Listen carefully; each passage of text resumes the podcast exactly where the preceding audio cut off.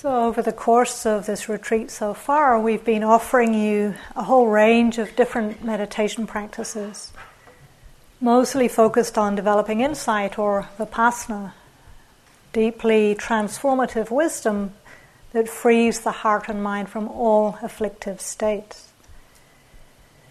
This evening, I'd like to give an overview of a different set of meditation practices the four Brahmavihara qualities of kindness, compassion, appreciative joy, and equanimity.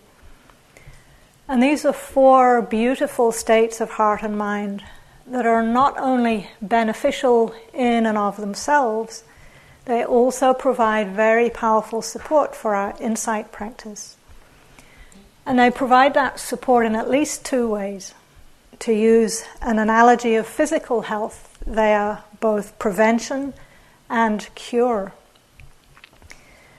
So, first, they act as preventatives by making the heart and mind resilient so that we're less prone to attack by the afflictive states, such as the five hindrances.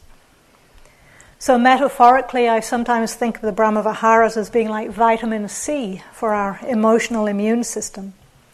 Because when we have a strong foundation of kindness, of compassion, of joy, of equanimity, it's much harder for harmful mind states to get a grip on us. I'm guessing that most of you have had this experience when we're in a so called good mood. Little things that otherwise might have irritated or depressed us just seem to bounce off. But if we were to look more closely at what we're calling a good mood, it's likely that one or more of the Brahmavihara states might have been present to some degree offering us their protective power, whether we recognized it at that time or not. And again, you've probably all experienced that the opposite is also true. When we're in a bad mood, and that underlying negative mind state tends to amplify things, and we more easily get caught up in painful emotions. When we do eventually recognize that we've got caught, then the Brahmaviharas can be a very powerful remedy or antidote to whatever that afflictive state is. So, for example, as I mentioned briefly last week, metta or goodwill is the antidote, antidote to aversion or ill will. Compassion is the antidote to suffering, to pain of all kinds, whether it's physical or emotional. Appreciative joy is the antidote to envy or jealousy. And equanimity is the antidote to all types of reactivity, to imbalance and to bias. So, again, metaphorically, the Brahmaviharas act as remedies, as medicine to relieve the symptoms of the afflictive mind states. And they act as preventatives that make them less likely to come up in the first place. So this ties into the four great efforts that Guy mentioned briefly this morning. The working with the Brahmaviharas is a powerful way to strengthen the right effort of bringing skillful qualities into being. And even though there are four of these Brahmavihara qualities, we tend to hear most about the first one, metta, usually translated as loving kindness and the other three of compassion, appreciative joy, and equanimity are not generally given as much attention. And one of the downsides of this relative overweighting of metta is that it can give the impression that metta is supposed to be our default response to every situation. But in fact, there are some situations where metta might not be the most appropriate response, might even possibly be harmful. And so, this is one reason why I wanted to give an overview of all four of these qualities. Because in my own practice, learning how to work with all four of them has been very helpful for navigating afflictive emotions and for navigating the challenging phases of the path of insight. So, all four qualities are equally skillful states and they're sometimes described as different flavors of love. And because each one does have a different flavor, it has different benefits for the heart mind. So, a few of us have mentioned the about training to recognize our difficult emotions, because unless we have some clarity about what a specific afflictive state is, we won't know what the best remedy for it is either. And while in some ways metta can be seen as almost like a universal solvent that helps to release most painful states, as I said earlier, some of them may not be best met by metta. And last week I briefly touched into, in my own experience, sometimes catching myself sort of misusing metta as a way of disconnecting from my experience. So sometimes on retreat, I'd find myself mechanically reciting the phrases, may I be well, may I be happy, may I be safe, may I be. And what I was really saying was, I hate this, get it away from it, make it stop, make it go away. So that's just one way that we can use metta unconsciously to distance ourselves. And I'll be saying more about that later in the talk. But just to say for now that just as the Brahmavihara practices support insight, support wisdom, in turn, we also need wisdom to support the Brahmavihara practices so that we don't end up practicing them in ways that might not be so helpful. So, before I go into a little bit more detail about each of them, just a bit about the term Brahmavihara itself. It's another of those difficult phrases to translate into English because the word Brahma refers to a kind of god that was worshipped in certain spiritual traditions in India at the time of the Buddha. And we don't really have an equivalent of Brahma in our own culture. So it's sometimes translated as heaven instead.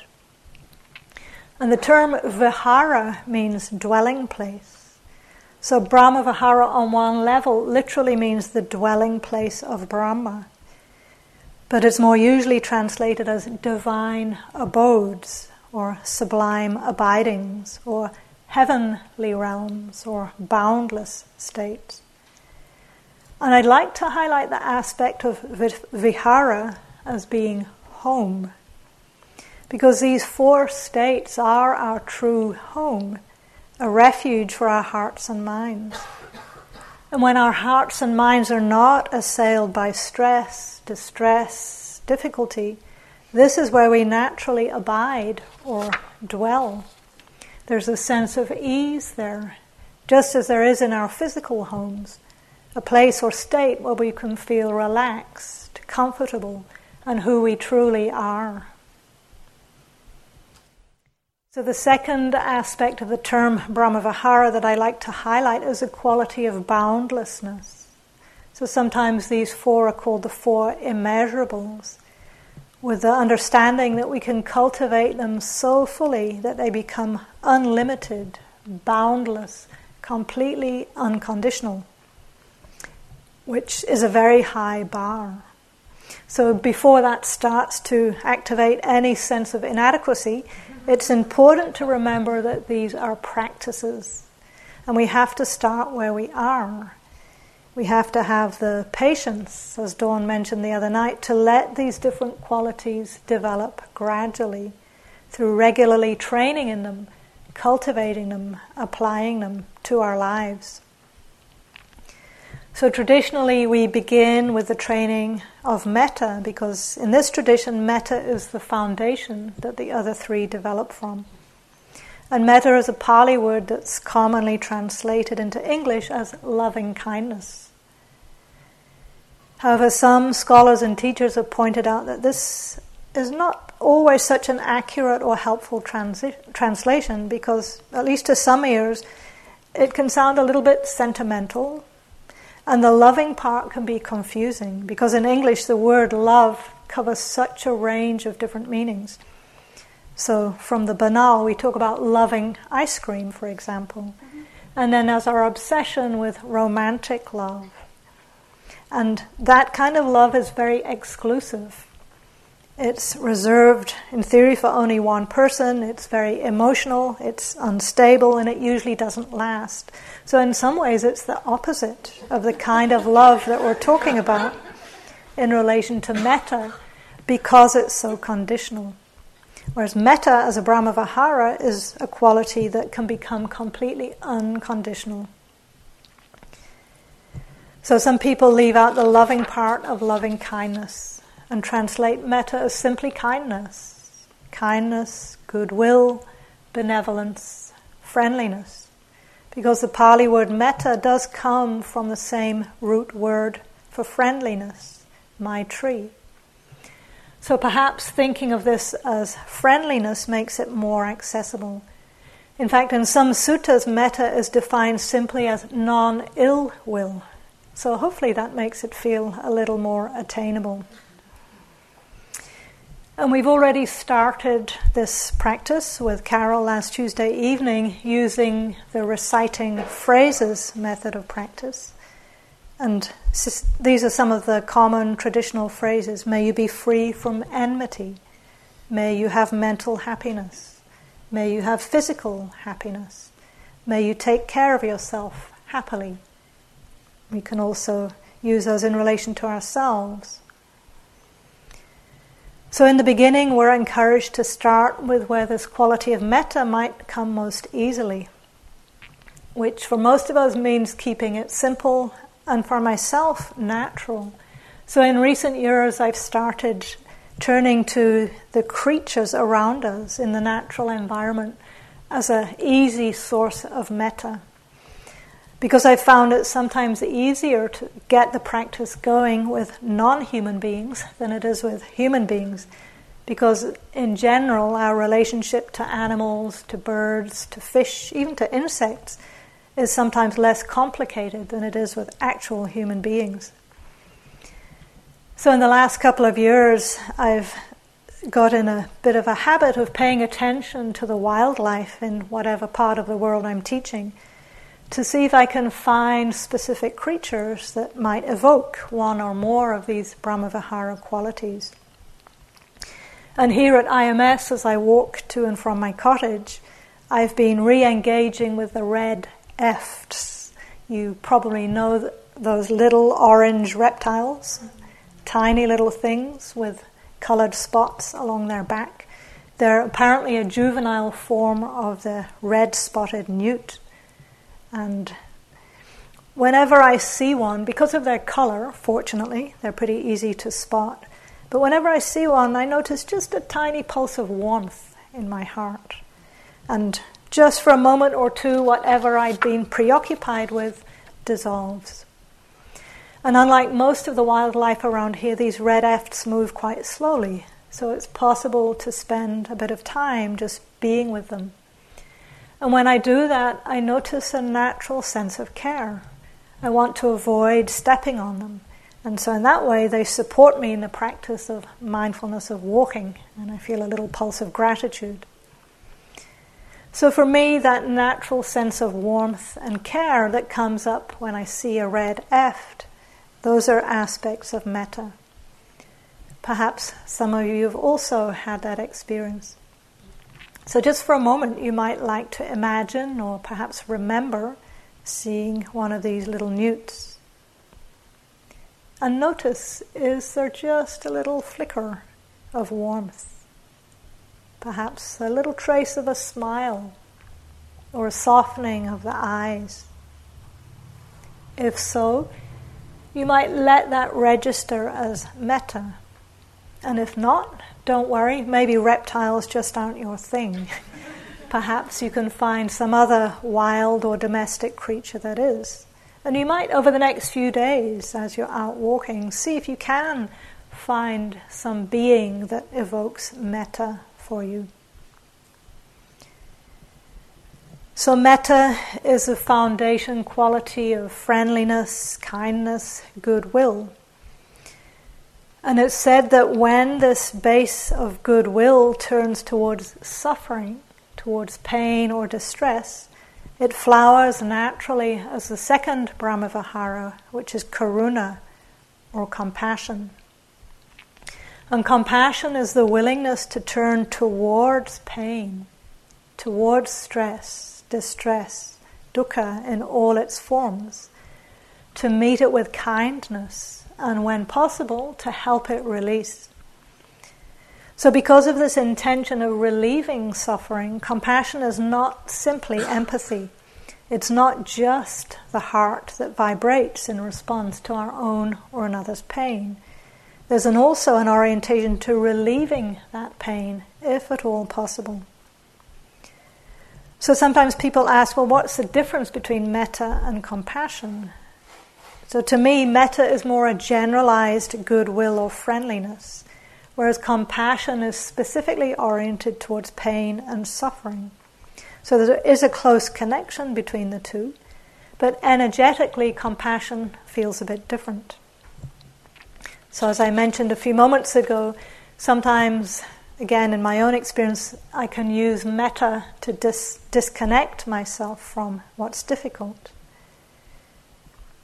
But when we're using the phrases for compassion, this is a little harder to do because they ask us to engage very directly with suffering. So, for example, some phrases, I'm aware of this pain, pain here being physical or emotional. I care about this pain. May this pain release. May I know peace.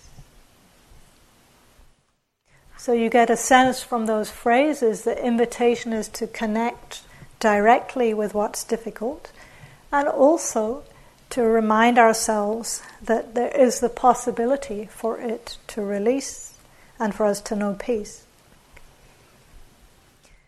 So, again, to perhaps get a more direct sense of how compassion might feel, I'd like to share another animal story from around here, from quite recently.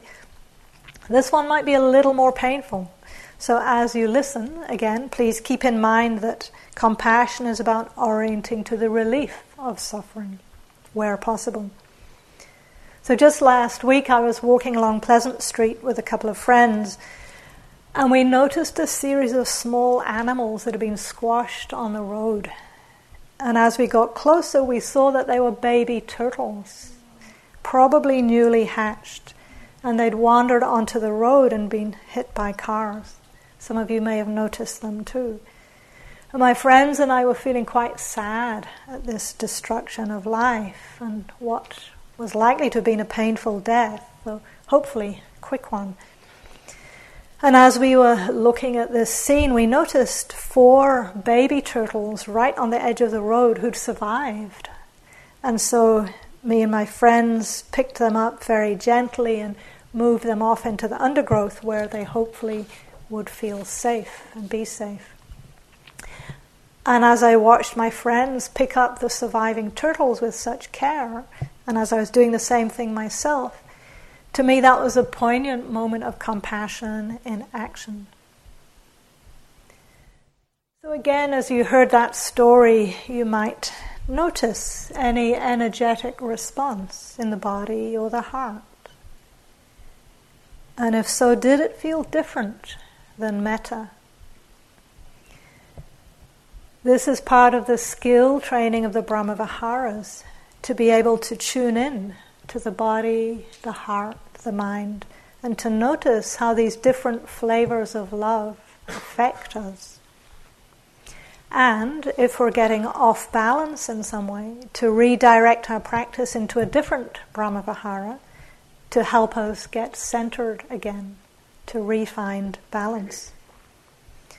So, for example, if we're practicing with compassion and we find ourselves getting lost in sorrow or grief, then it might be ter- time to turn to the third of these four Brahmaviharas, which is mudita, often translated as sympathetic joy, altruistic joy, or appreciative joy because traditionally the orientation here is towards sharing in other people's happiness. It's the capacity to feel gladness when we connect with someone else's good qualities or success or good fortune. And of these four Brahmaviharas, this one seems to be the poor cousin. It doesn't get nearly as much attention as the others. And I wonder if that's be, perhaps because in our dominant Western culture, with its competitive and highly individualistic values, the idea of appreciating other people's success is not one that makes a lot of sense. So, for some people, this is the most challenging of the four Brahmaviharas. But if we do persevere with it, we might find that that ability to celebrate other people's happiness brings many benefits. We start to understand that excessive self preoccupation is a recipe for unhappiness, not happiness. So, some of you are familiar with the famous lines from the Tibetan master Shantideva that capture this truth very clearly. He says, All the joy the world contains has come through wishing happiness for others. All the misery the world contains has come through wanting pleasure for oneself.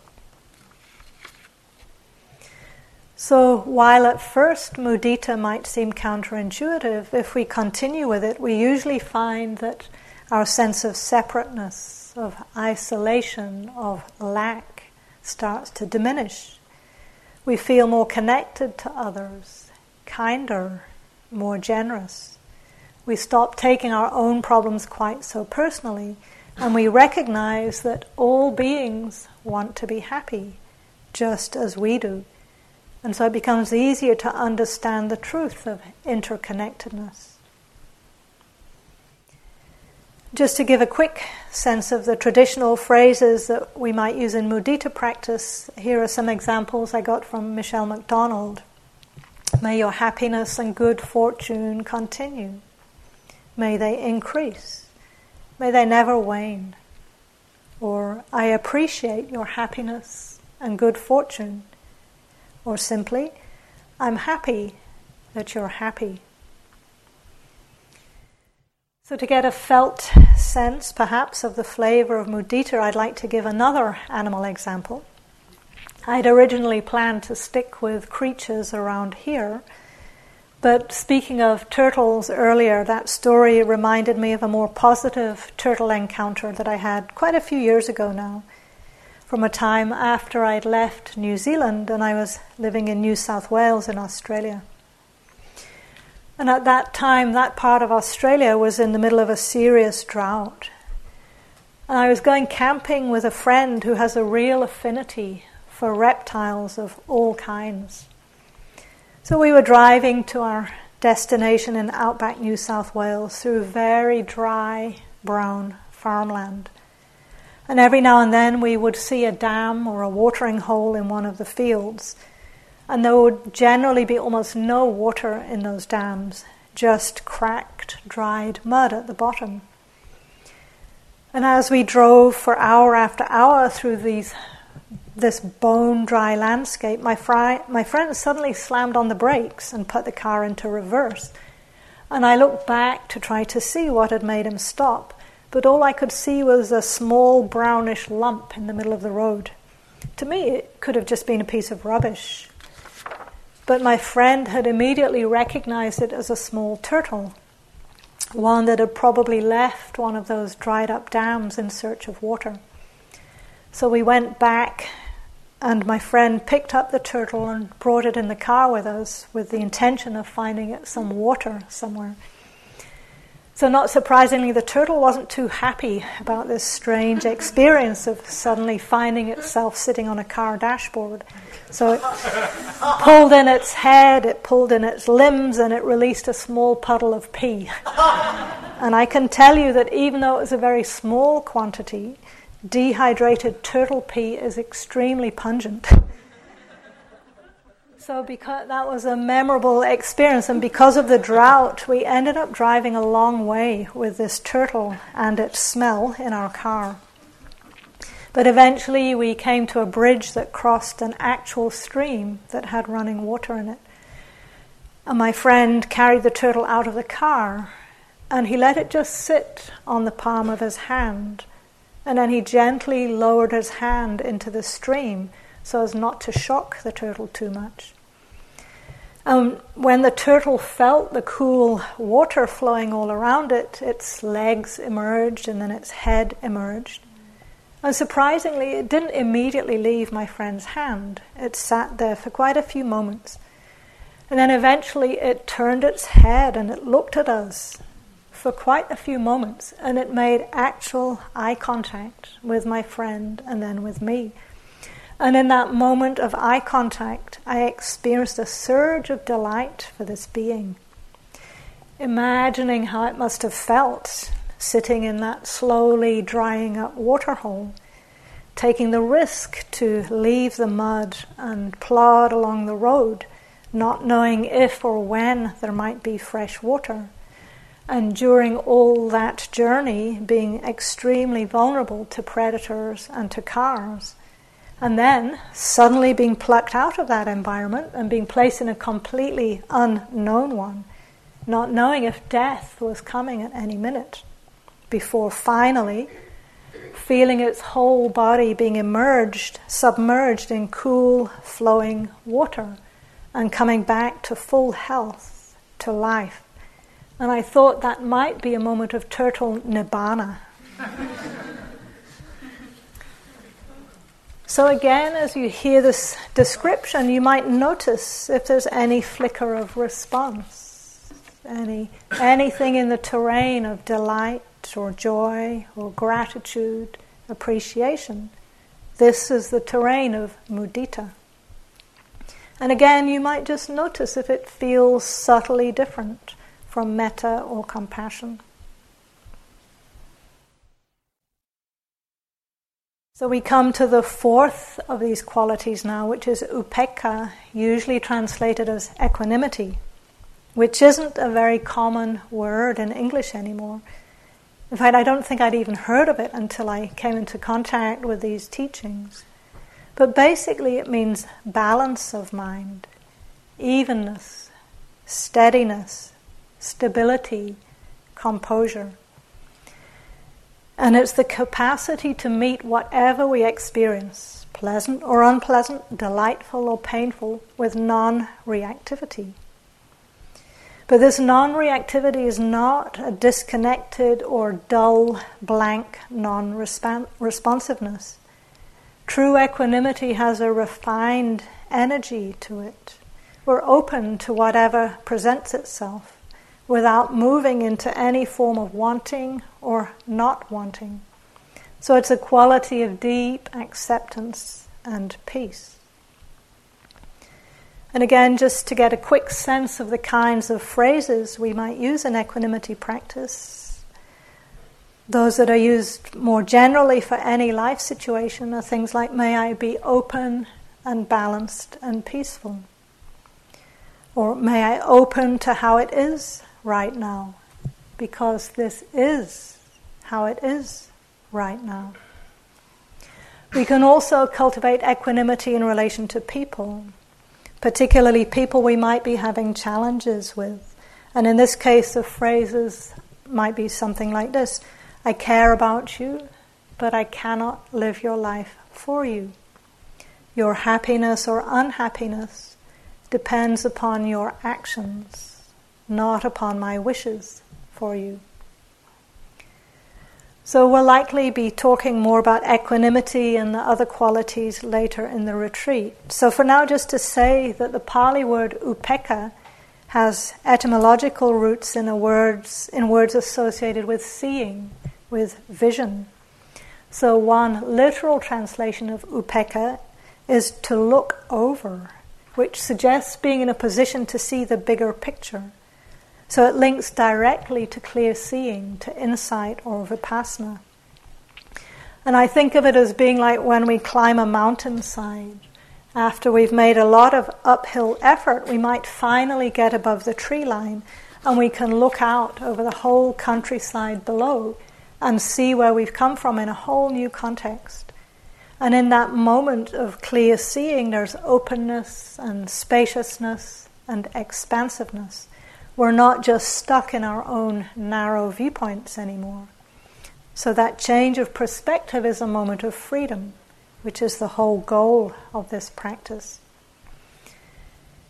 So perhaps you might be wondering what kind of creature might represent this quality of equanimity.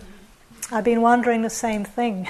because this is actually a little more challenging, maybe a little bit of a stretch. I was trying to think of a wild being that we find around here that might possibly relate to equanimity. A creature that doesn't automatically bring up strong like or dislike. And in the end, what I came up with are the turkey vultures. So, for most people, I think these aren't cute in the way that, say, chickadees are. And they aren't aggressive to humans in the way some wild creatures can be. So hopefully for you, tur- turkey vultures don't immediately evoke pleasant or unpleasant. The reason I chose them because when we see them soaring on thermal updrafts way up high in the sky, we might feel a sense of respect or even awe, and we might be reminded of equanimity's connection with seeing the bigger picture and with spaciousness, the vastness of the sky that can put our own small struggles into perspective.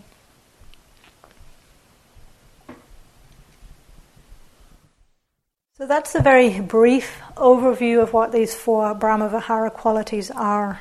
And after the talk, I'll put out a, a, resource sheet on the board that has some of the phrases and some of this information. So if it does feel relevant for your practice, you might incorporate it. But in the time that we have left, I wanted to explore how these four qualities, these four practices are interrelated.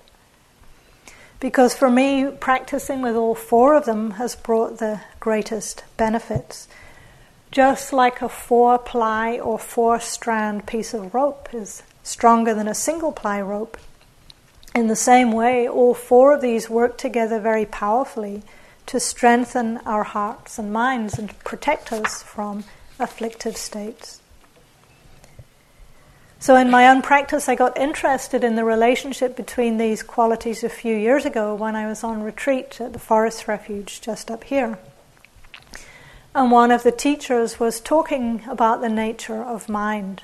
And he quoted a, a well known quote by the 19th century Tibetan meditation master Shabkar who says, The mind nature is vivid as a flawless piece of crystal, intrinsically empty, naturally radiant, ceaselessly responsive. And at the time, that phrase really struck me. So I'll just read it again. The mind nature is vivid as a flawless piece of crystal, intrinsically empty, naturally radiant, ceaselessly responsive. And I've been practicing on that retreat with the four Brahmaviharas for a few weeks. And when I heard about the mind being like a flawless piece of crystal, that quality of transparency made sense to me. Because when the heart mind is perfectly clear, it automatically responds in the appropriate way with kindness or compassion, joy or equanimity, just as a crystal or a diamond naturally responds to light. Sometimes the diamond flashes red, sometimes blue, sometimes yellow, and all of these colors are possible because of its innate purity. So, staying with the image of the diamond, I started to think of a traditional diamond shape with four points. And I imagine the four Brahmaviharas arranged in that diamond shape with metta at the bottom point of the diamond, and compassion and joy at the two side points, and then equanimity at the top of the diamond. So, metta is at the bottom because it's the foundation of the other three. And as I said earlier, when metta turns towards suffering, it manifests as compassion. So, compassion is one of the side points of the diamond. Likewise, when metta turns towards what's going well, it flowers as mudita, as appreciative joy. So, compassion and appreciative joy are at the two side points of the diamond. And then, when appreciative joy and compassion are completely in balance, they might come together at the top of the diamond as equanimity Equanimity, again, the heart mind that's totally at ease. So, this is just one way we might think of how these four qualities interrelate. There are probably many other ways we could arrange them. But one way this particular arrangement might be helpful is to illustrate how the different qualities can balance each other out. So, if, for example, the metta starts to feel a bit dry or superficial, we might change to compassion practice for a while. And when we tune into suffering with an attitude of kindness, it can strengthen our sense of purpose and bring more depth to the metta. On the other hand, there might be times when we start to feel swamped by getting too focused on suffering, or perhaps there's too much going on, on in our lives at that time, and we start to feel overwhelmed by what the Taoists call the 10,000 sorrows of life.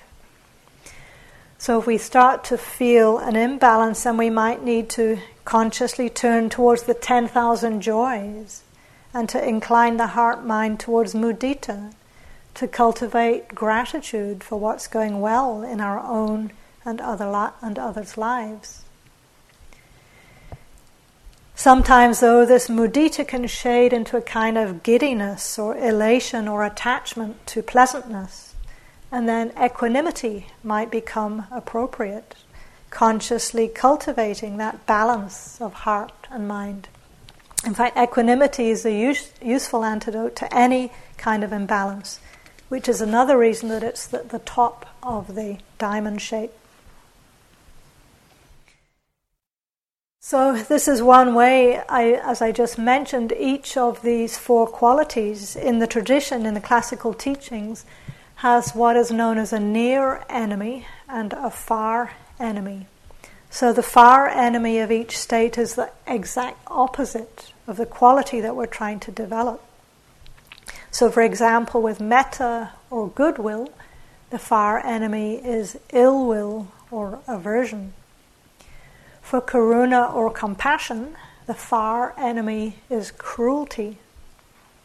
For mudita or appreciative joy, the far enemy is envy. And for upekkha or equanimity, the far enemy is reactivity. So the far enemies are usually fairly easy to spot because they're quite a way off target. The so called near enemies are qualities that at first glance might seem close to the Brahmavihara, but if we look more carefully, we recognize they're a bit off in some way. So, again, with metta, goodwill, the near enemy is dependent attachment or sentimentality or conditional affection.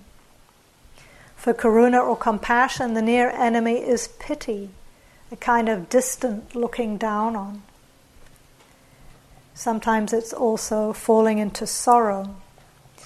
For mudita or appreciative joy, the near enemy is exuberance, giddiness, or ungrounded effusiveness. And for upekkha or equanimity, the near enemy is indifference.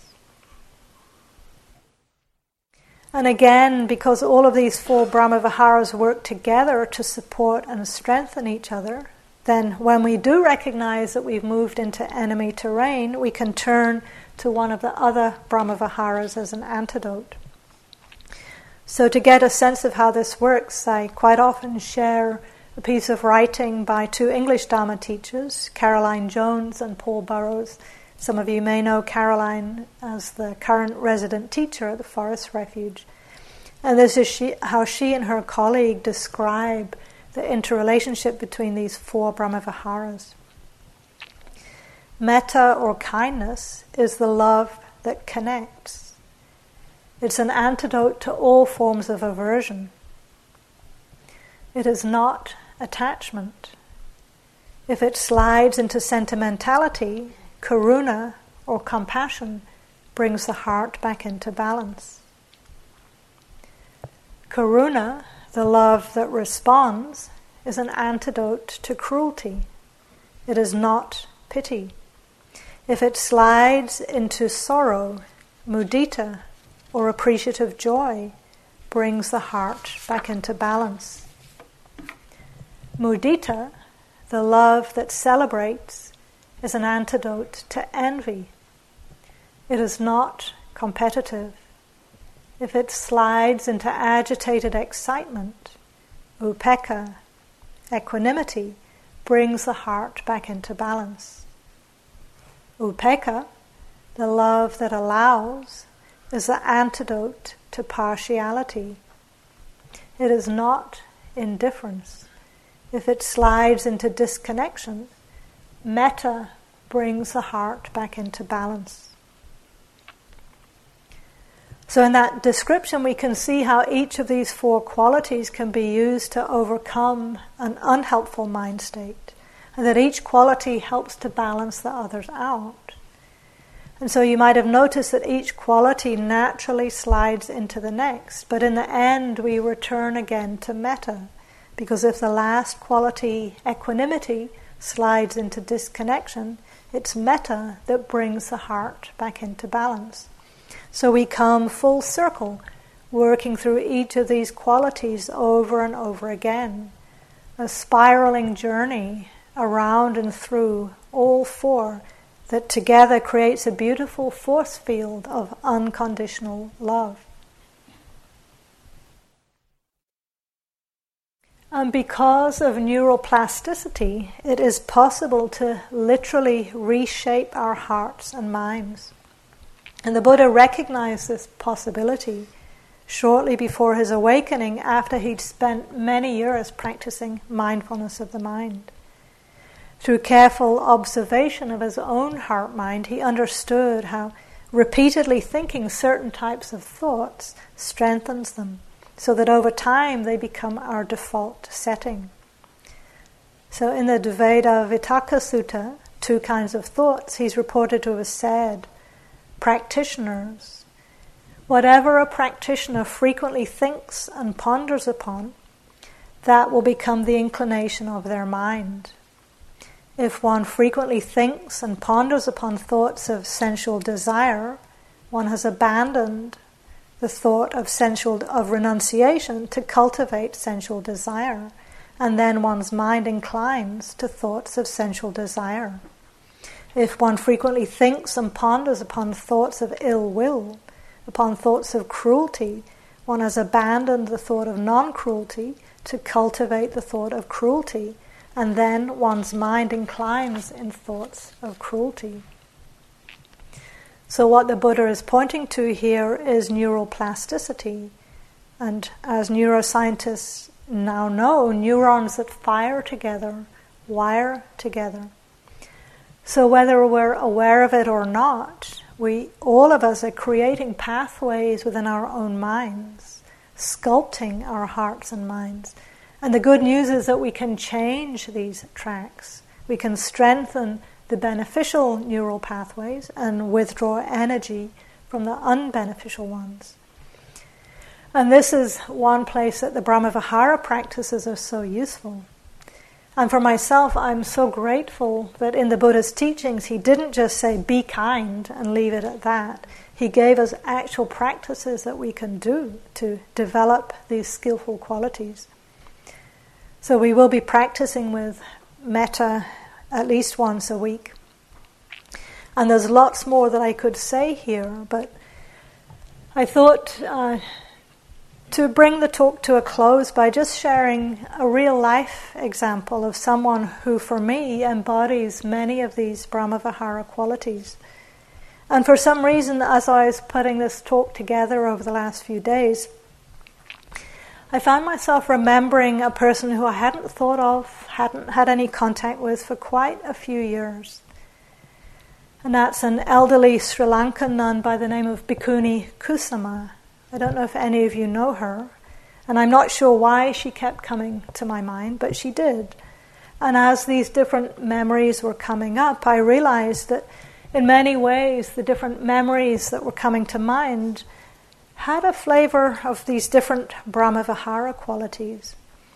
So when you hear me describe her, you might just notice, if you do recognize some of these aspects of kindness and compassion, appreciative joy, and equanimity, not necessarily in that order. So I first heard about this nun from a friend in Thailand who told me that Bhikkhuni Kusuma had been one of the first women to take full ordination as a nun back in 1996 in Sarnath in India. And that piqued my interest. So through that friend, I made contact with Bhikkhuni Kusuma. We had a few email exchanges, and I found out that she was planning to visit Australia. And I was at that time managing a small meditation center in New South Wales. And she agreed to come and teach a weekend retreat for us. And the first time I met her, I immediately felt her warmth, openness, kindness. And she seemed to me to be the embodiment of metta energy. Before becoming a bhikkhuni, she had brought up six children, two of whom had died tragically. But in spite of that, she just radiated a kind of grandmotherly warmth. And whenever I was around her, she would always take my hand. Not for support because she was elderly, but because of her natural wish to connect, to offer warmth. And on that first weekend retreat that she taught, I was supposed to be doing the cooking and she was supposed to be doing the teaching. but Bhikkhuni Kusuma spent quite a bit of time in the kitchen, very good naturedly su- supervising me to prepare her favorite Sri Lankan dishes because she wanted to share them with the meditators. And when the food was served, she watched with delight when people went back to take second helpings. And as I got to know her a little better during that weekend and subsequent visits, I discovered that there were many other dimensions to her. She had been a high school science teacher for 12 years and then an English lecturer at university in Sri Lanka for 20 years. And according to her biography, her life changed when she started studying for a master's degree in Buddhism and she stumbled across the Therigatha, the poems of the Buddhist nuns. And at that point, it said her mind became filled with thoughts of enlightenment for women. So she secured a small research grant to write a doctoral thesis with the intention of helping to um, drive interest in reviving the lineage of fully ordained nuns. And she and some friends found a senior monk, Venerable, I think Vipul, Vipulasara Thera, who was willing to hold an ordination ceremony. And this was very controversial in Sri Lanka at that time, so there were many twists and turns in the events leading up to this ceremony. And Bhikkhuni Kusuma told me that as even though most of the details of the ceremony to be held in Sarnath in India had been arranged, as the time got closer, hostility grew, and some of the nuns who were planning to ordain received death threats. And as things got more heated, shortly before the ceremony, Venerable Vipul, I can't say Vipulasara, sorry if he's still alive, Vipulasara Thera, asked her, Bhikkhuni Kusuma, if she would become one of the nuns to ordain. And her first response, she told me, was, No, I'm the researcher. It's not about me being a nun. But she went away and she thought about it and she thought to herself, I'm an older woman now. I've lived a full life. If there are death threats, let me be the one who dies, not one of these younger nuns. So in 1996, she went ahead, she took full ordination, become a bhikkhuni, out of compassion for the other women who wanted to follow that path. And in 2012, she was interviewed by a Sri Lankan newspaper about that time, and I was struck by her equanimity. She said, somewhat to my surprise, I find that the incidents in the past, which at that time may have been so difficult and sad to deal with, now do not arise any strong emotional response in my mind. The events that had made deep impressions on me seem to be long dead and gone I do not feel any strong likes or dislikes or anger or sadness. Everything is buried in the sands of time, and I know that all of it will fade away with my death and dissolution.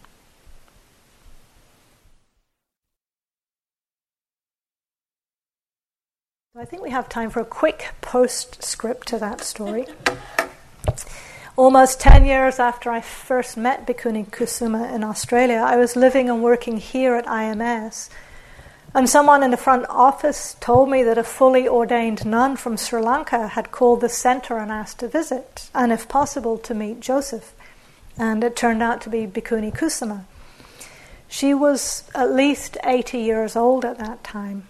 And although she had no idea that I was at IMS and I hadn't seen her for 10 years, when her supporters drove her up in the car and it arrived out the front here, she rolled down the window and she looked at me, and without missing a beat, she said, Hello, Jill from the Blue Mountains in Australia. so pretty sharp. And then Joseph came out. And she told him that in the 1990s she'd served him lunch in her home in Sri Lanka. And ever since then, she had wanted to visit IMS before she died.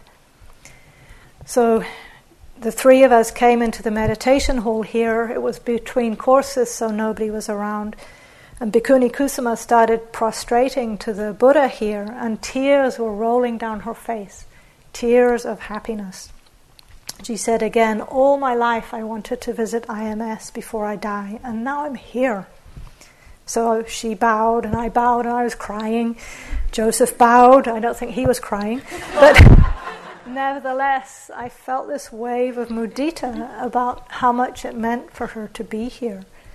And her living example has inspired me to try to establish the Brahmaviharas more and more fully in my own heart and mind so that no matter what circumstances I might find myself in, the diamond heart of kindness, of compassion, of joy, of equanimity might still shine out. So may we all abide in well being, in freedom from hostility, in freedom from ill will, in freedom from anxiety and may we maintain well being in ourselves. Thank you for your kind attention.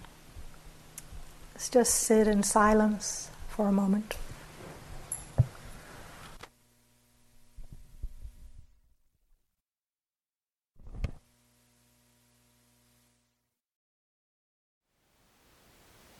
Thank you for listening.